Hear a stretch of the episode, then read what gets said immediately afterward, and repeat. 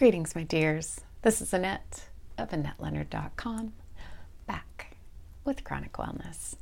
Hey, if you have not been to my website in a minute, I'm in the middle of a big revamp, and I sure would love your eyes on it. It is just me, folks, just like not a tech-savvy person muddling through putting that together. So if you have comments or feedback, or you think it would be easier to navigate if I put links in a different way, or you love the graphic, I just sound off.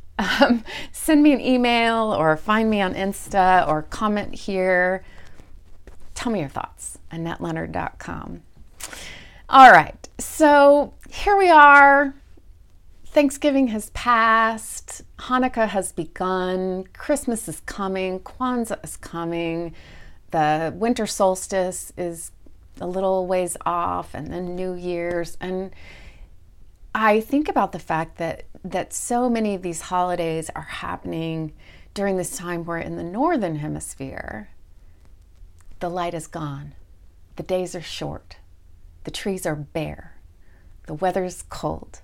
And of course, we are having these holidays that are introducing the light, that are bringing the light. And of course, that's what our spirits need. And they were times to celebrate and bring community together and to gather.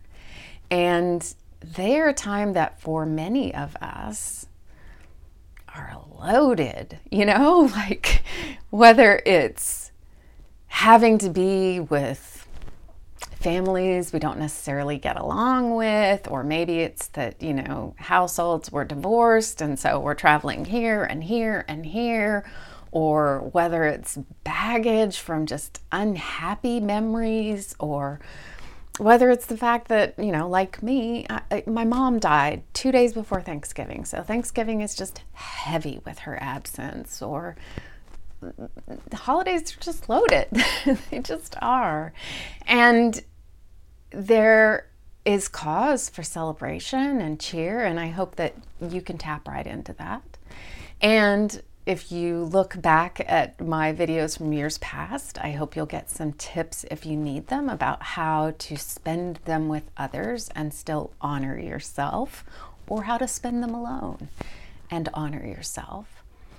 But the thing I was thinking about today is that I have learned in recent years to pay better attention to paying attention to what I need and want. Right? We talk about how our time and energy are our most precious natural resources, and therefore guarding them and tuning into them and using them in the ways we most need and want is so valuable and important.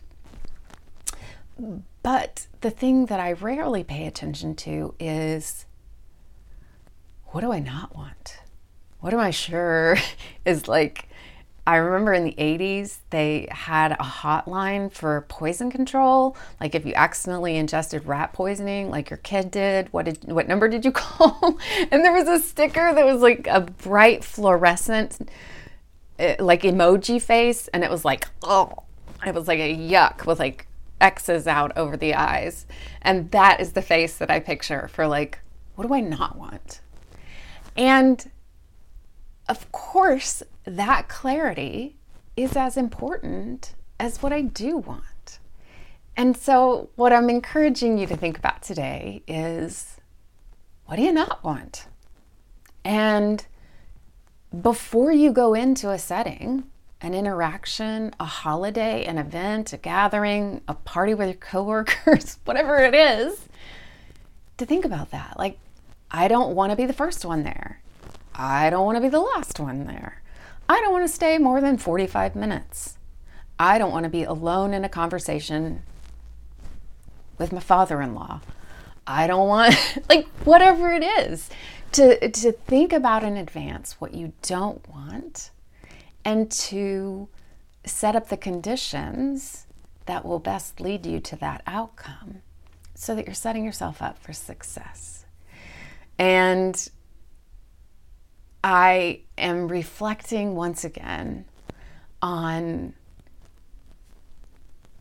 you know, it's unfortunate to have these chronic illnesses, to live with chronic pain.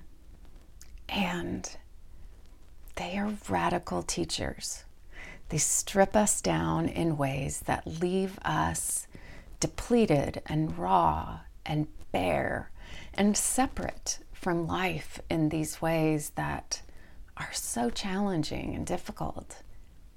But they can teach us and offer us ways to reckon with life that I wasn't gonna do. I wasn't gonna address. I wasn't gonna stop and function this way or do differently if my body hadn't put the brakes on. So, with gratitude, I am offering to you the little nugget, the hard-won nugget of it's as important to know what we don't want as what we do. So, meditate on that, see what comes, and choose accordingly. Make really good decisions about how to dole out your time and energy in the ways that matter most to you, and to use your creative imagination to cast yourself into the future as you're thinking about things that people are asking you to do or offering for you to do, or as you're suggesting things. And think about how you'll feel at the end of them, and what it'll take to accomplish them, and what it'll take out of you to accomplish them. And think about that balance of, does that end match up with what it takes to do? Will I get enough out of it that it's worth it to me? Does it lighten my load or light me up or bring me joy? All of those are the kinds of things that I would have you focus on and pay attention to as you are navigating the complex waters of the many holidays that we are offered between the middle of November and the early part of January. So I am thinking about you and wishing you good decision making and lots of peace. So, until we're together again, I wish you peace and clarity. Be well.